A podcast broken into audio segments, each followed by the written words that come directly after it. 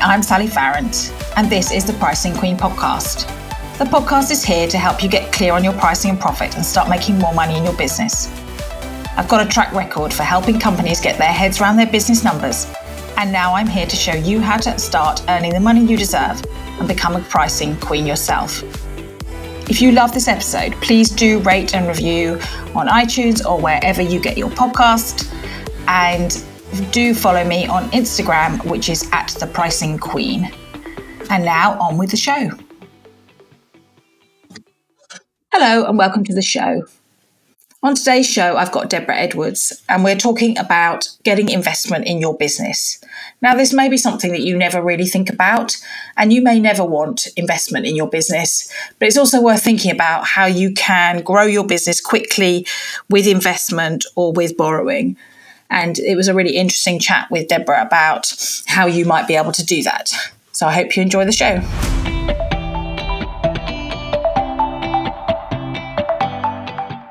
So, welcome to the show. And today on the show, I've got Deb Edwards. Deb, introduce yourself and let us know what you do. So, thanks, Sally. Um, my name is Deborah Edwards, and I'm a chartered accountant with uh, about 20 years' experience of working with small business owners, and those business owners are typically quite um, ambitious and entrepreneurial. Um, and I've also held directorships in um, some high growth tech companies. So um, it's been really nice to gain the experience from both sides of the coin. Yeah, yes. And you are going to talk to us today about how to grow your business uh, by getting additional funding from different sources. That's right. So, what are the ways we can do that? So, um, there are many ways that a business can grow, and really it comes down to one of um, two things. And the first thing is the um, the speed that you want to grow, um, and that will determine uh, the choices that you make really. And then the other thing that you would want to think about is your your own attitude to risk. So if you have uh, if, if you're somebody who likes taking risks and you want to do it super quickly your decisions that you would make on how to do it would be very different to somebody who prefers a low risk and slower slower approach. So the kind of things that we would be thinking about is um, first of all, what your ambitions were, um, what you wanted to achieve, and what really what growth means to you, because we think of growth, business growth, as being either sales or profit or number of people or number of customers. And actually there's no there's no right or wrong answer. Um, so yeah first of all think about what growth means to you. And then we would think about um, the kind of cash flows that you would need. So, what you would need and when, and um, and that would determine uh, the kind of sources of finance that you would go to.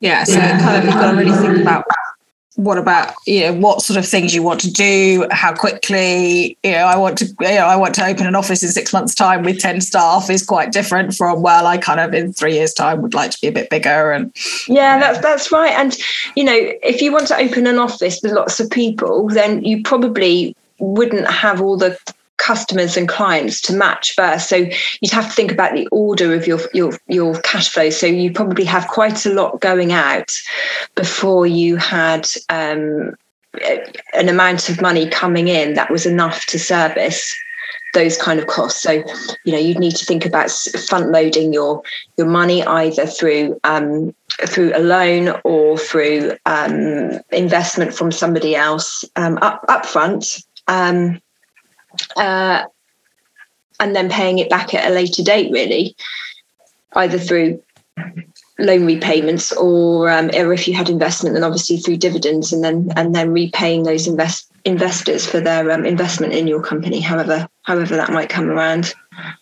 Yeah, and I think um, I've been working with a company who does, you know, who's got investment um, quite recently, and it's kind of thinking about what you're giving up as part of an investment. You know, if you get a loan, you're going to repay that back, but actually, if they're taking equity in your business, which means they're taking shares, actually that's you giving up part of the control yes. of your business and how much control do they have and if they decide they if you decide you don't want to go with the investment anymore what happens then there's quite a lot to think mm. about i think when you get an investor absolutely it's definitely not something to take lightly so um, as you as you rightly pointed out obviously you know loan loans are are, are, great. They can be quite time consuming to get, um, uh, but if you if you do get them, obviously the repayments will either start immediately or they will be delayed.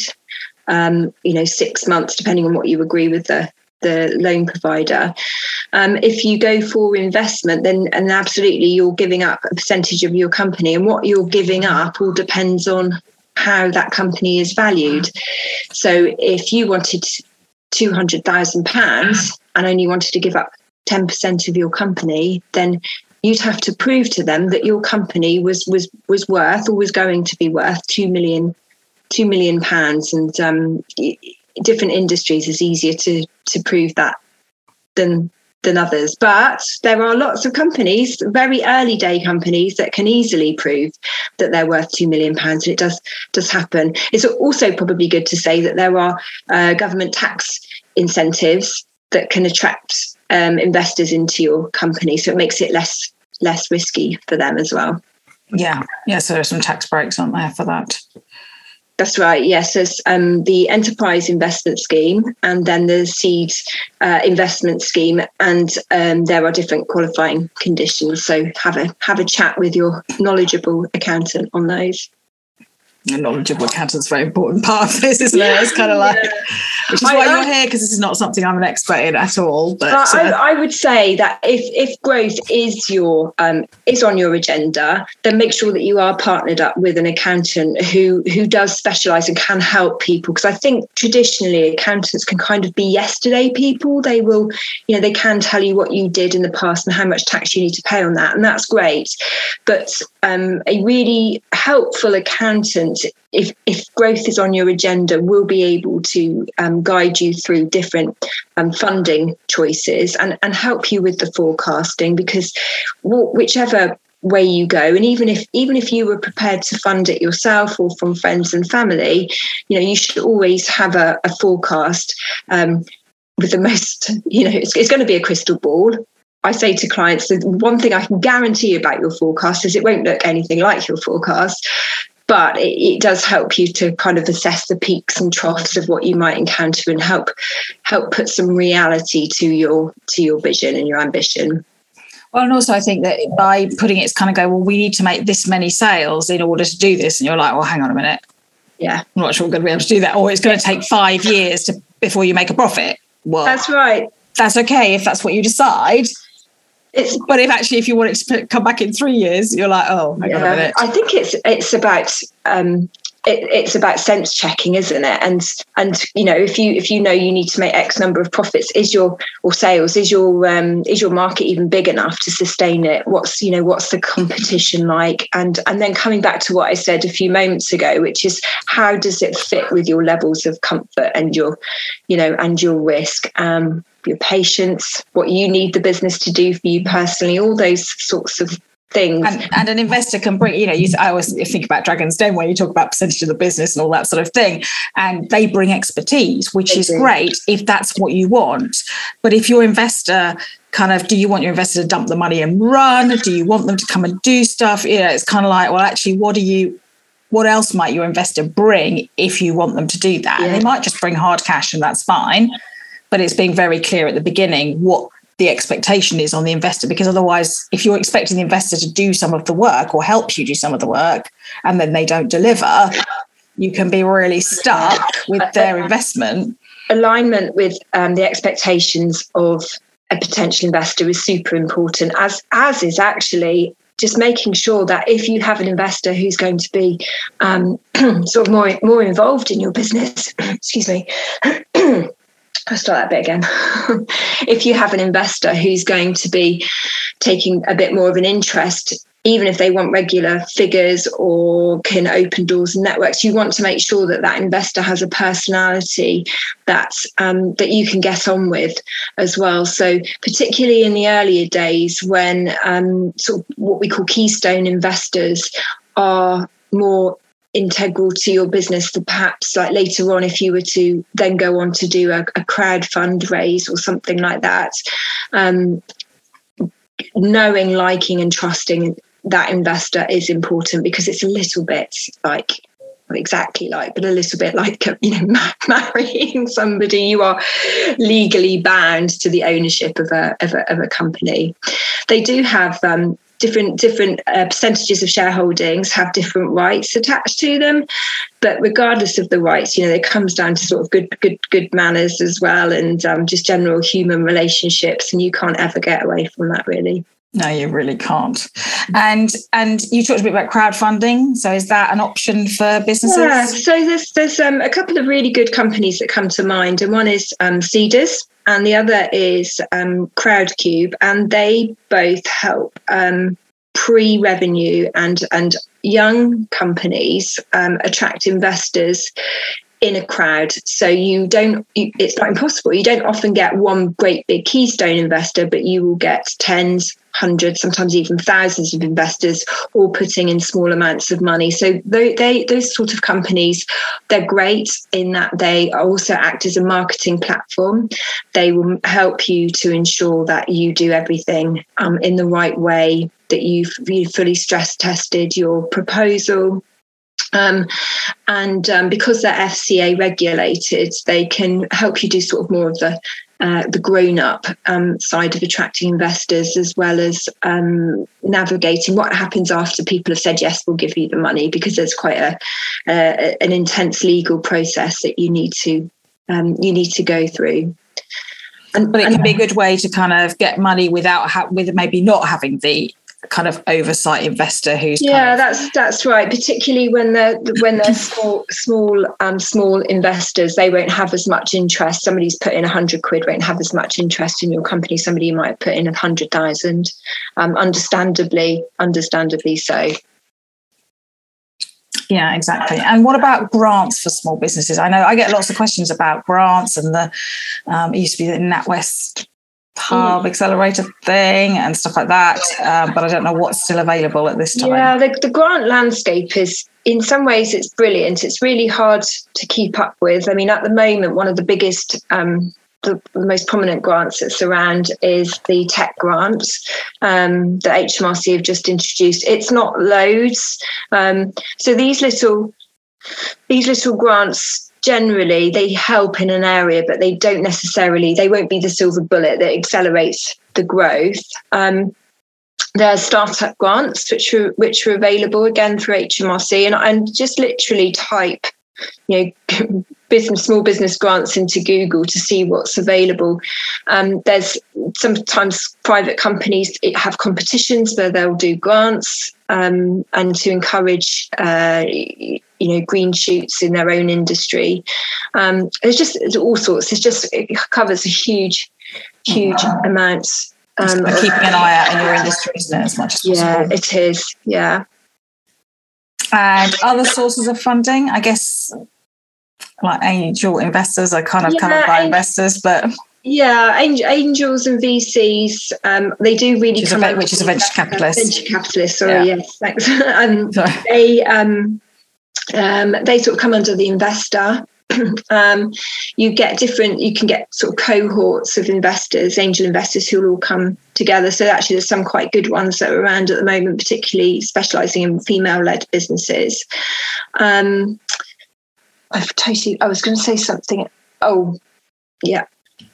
Uh, another source is um, that's, that's, particularly um, adopted by businesses in the very early days, and perhaps if you before you would go to um, an external independent investor, is uh, friends and family funding. I always this always kind of fills me with a little bit of trepidation because you know it's all about it's all about relationships and sometimes you just need to be able to have a Sunday roast with your family in peace, don't you? And nothing more than arguing over, I don't know, monopoly or something. Yeah, sometimes the pressure of the bank is probably great, is probably easier in some ways than the pressure of your friends and family who expect. Yeah. You know, I think sometimes, you know, in the end, the bank's kind of like, well, they're lending you money and they're charging you interest and all of those things. Whereas this might be somebody's nest egg or, Absolutely. and they can't afford for you to lose it. Whereas, I mean, the no. bank, in the end, the bank can deal with that or no, yeah. investor it's much more formalized so if you do do this make sure it's a formal agreement and not just a kind of well yeah. i'll put five grand into your business and, and, and, make sure i think if you do take money from friends or family that you really understand what their expectations are and and uh, you know on the other side of the coin if you were ever to lend friends or family a a money some of money for business i would always be prepared that actually it's it's really more of a gift so getting it back as a bonus. And i think that's you know that's not because because you don't trust the idea but i think that mindset can can make the um, the whole experience a lot kinder and simpler without throwing in extra stress of you know unspoken or agreements and things like that yeah, because it's always muddied. I mean, it's a bit like working with friends and family. It's just yeah, like, oh. that's hard enough, isn't it? I know exactly. And I think as well, it's kind of also the other thing is to be careful of your what you're self-funding as well. So a lot of us in service businesses, I think it's really easy to end up self-funding. I mean, we talk, I talk about a lot, expensive hobby if you're not, but actually you kind of go, oh, well, I'll put a thousand in here, or I'll put a couple of thousand in here. And suddenly you're, oh, the business owes you a lot of money.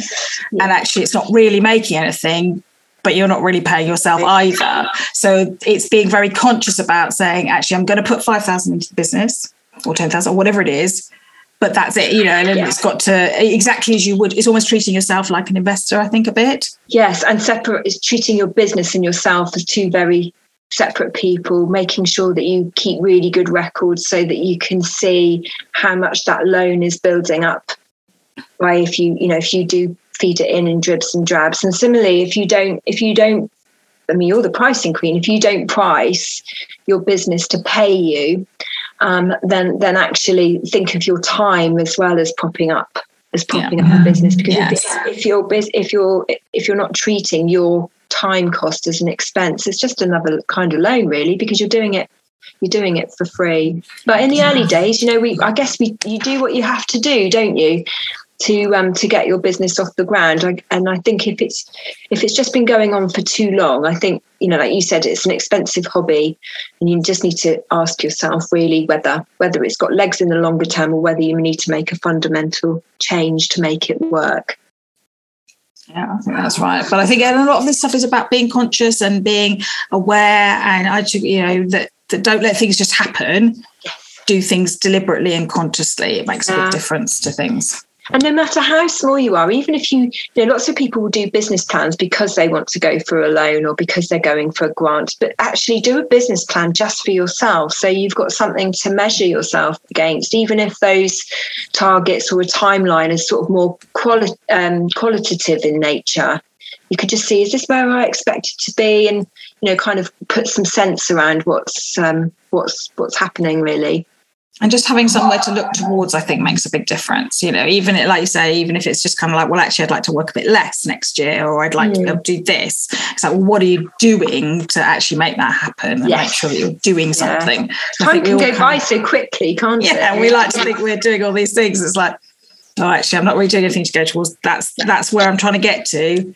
Yes. Actually all these things over here that i'm doing are not really taking me towards that no, goal so. you can get very you can get very distracted on things that might be good in the short term but in the in the longer term take you away from your growth um you know your growth objectives yeah. And then also, again, you can have a short term thing where actually you maybe launch something, it doesn't, you know, it's new, you can't charge as much maybe at the beginning, mm. you don't get as many people. It can take a bit of time to get momentum. So it's kind yes. of working out the best that kind of combination. Thing, isn't it? It's, you know, takes a while to push, but once once it's going, everything works a bit more easily. And I think, you know, fund funding and financing your period, your your your business through that period of of time is critical. And quite often, if you were to look at business growth on a graph, it isn't, you know, a straight line straight up into the air. It's more of a hockey stick where you do take a hit in the early days, and that's okay. But, you know, just do it consciously.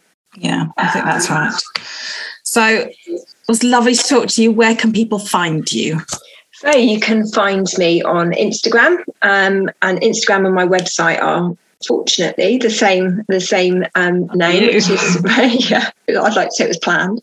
Um, so it's raised up dot finance. So that's for both Instagram and um, and my website. And then my practice website is harlandaccountants.co.uk.